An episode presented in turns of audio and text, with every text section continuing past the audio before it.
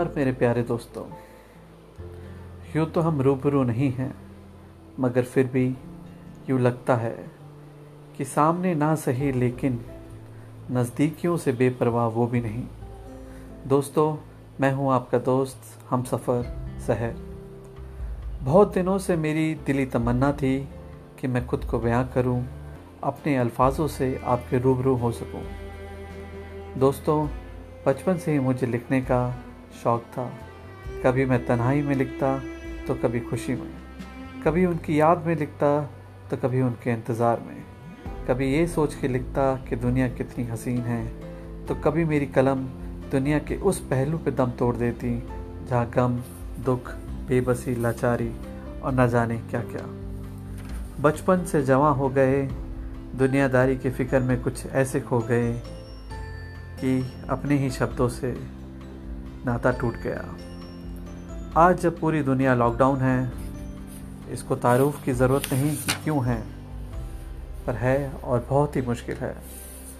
इस बार दिल में फिर ख्याल आया, शहर अब उठा ले अपनी कलम और कुछ लिख, कुछ बयां कर, कोई नए दोस्त बना। सुना है लफ्ज़ों में बहुत ताकत होती है। ये गम दे भी सकते हैं और मरहम बन के फ़ोटो पे खुशी भी ला सकते हैं।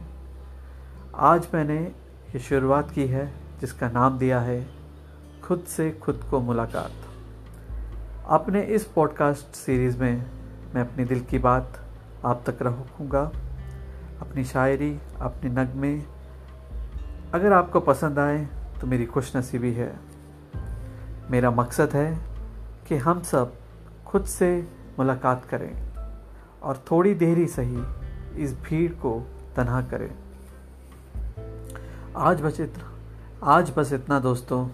अगले पॉडकास्ट में मैं अपनी शायरी, अपने नगमे आपके एहतराम करूँगा।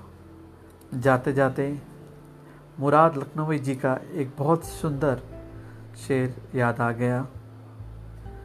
कुछ इस तरह से है। चश्मे पुरनम खरीद सकता हूँ, जुल्फ़े बरहम खरीद सकता हूँ। तू अगर मुझे अपना बना ले, तेरा हर गम खरीद सकता हूँ। दोस्तों, आज की मुलाकात बस इतनी ही।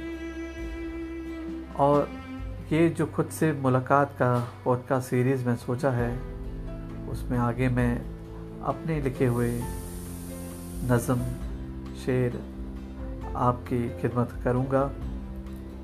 मेरा मकसद बस यही है कि हम लोग अपने आप से मुलाकात करें, खुद से खुद की मुलाकात करें। अगर है शौक़ मिलने का तो लॉ लगाता जा। तो मेरे प्यारे दोस्तों, लॉ लगनी चाहिए और इस तरह लगाओ लॉ कि हर एक दिल रोशन हो जाए।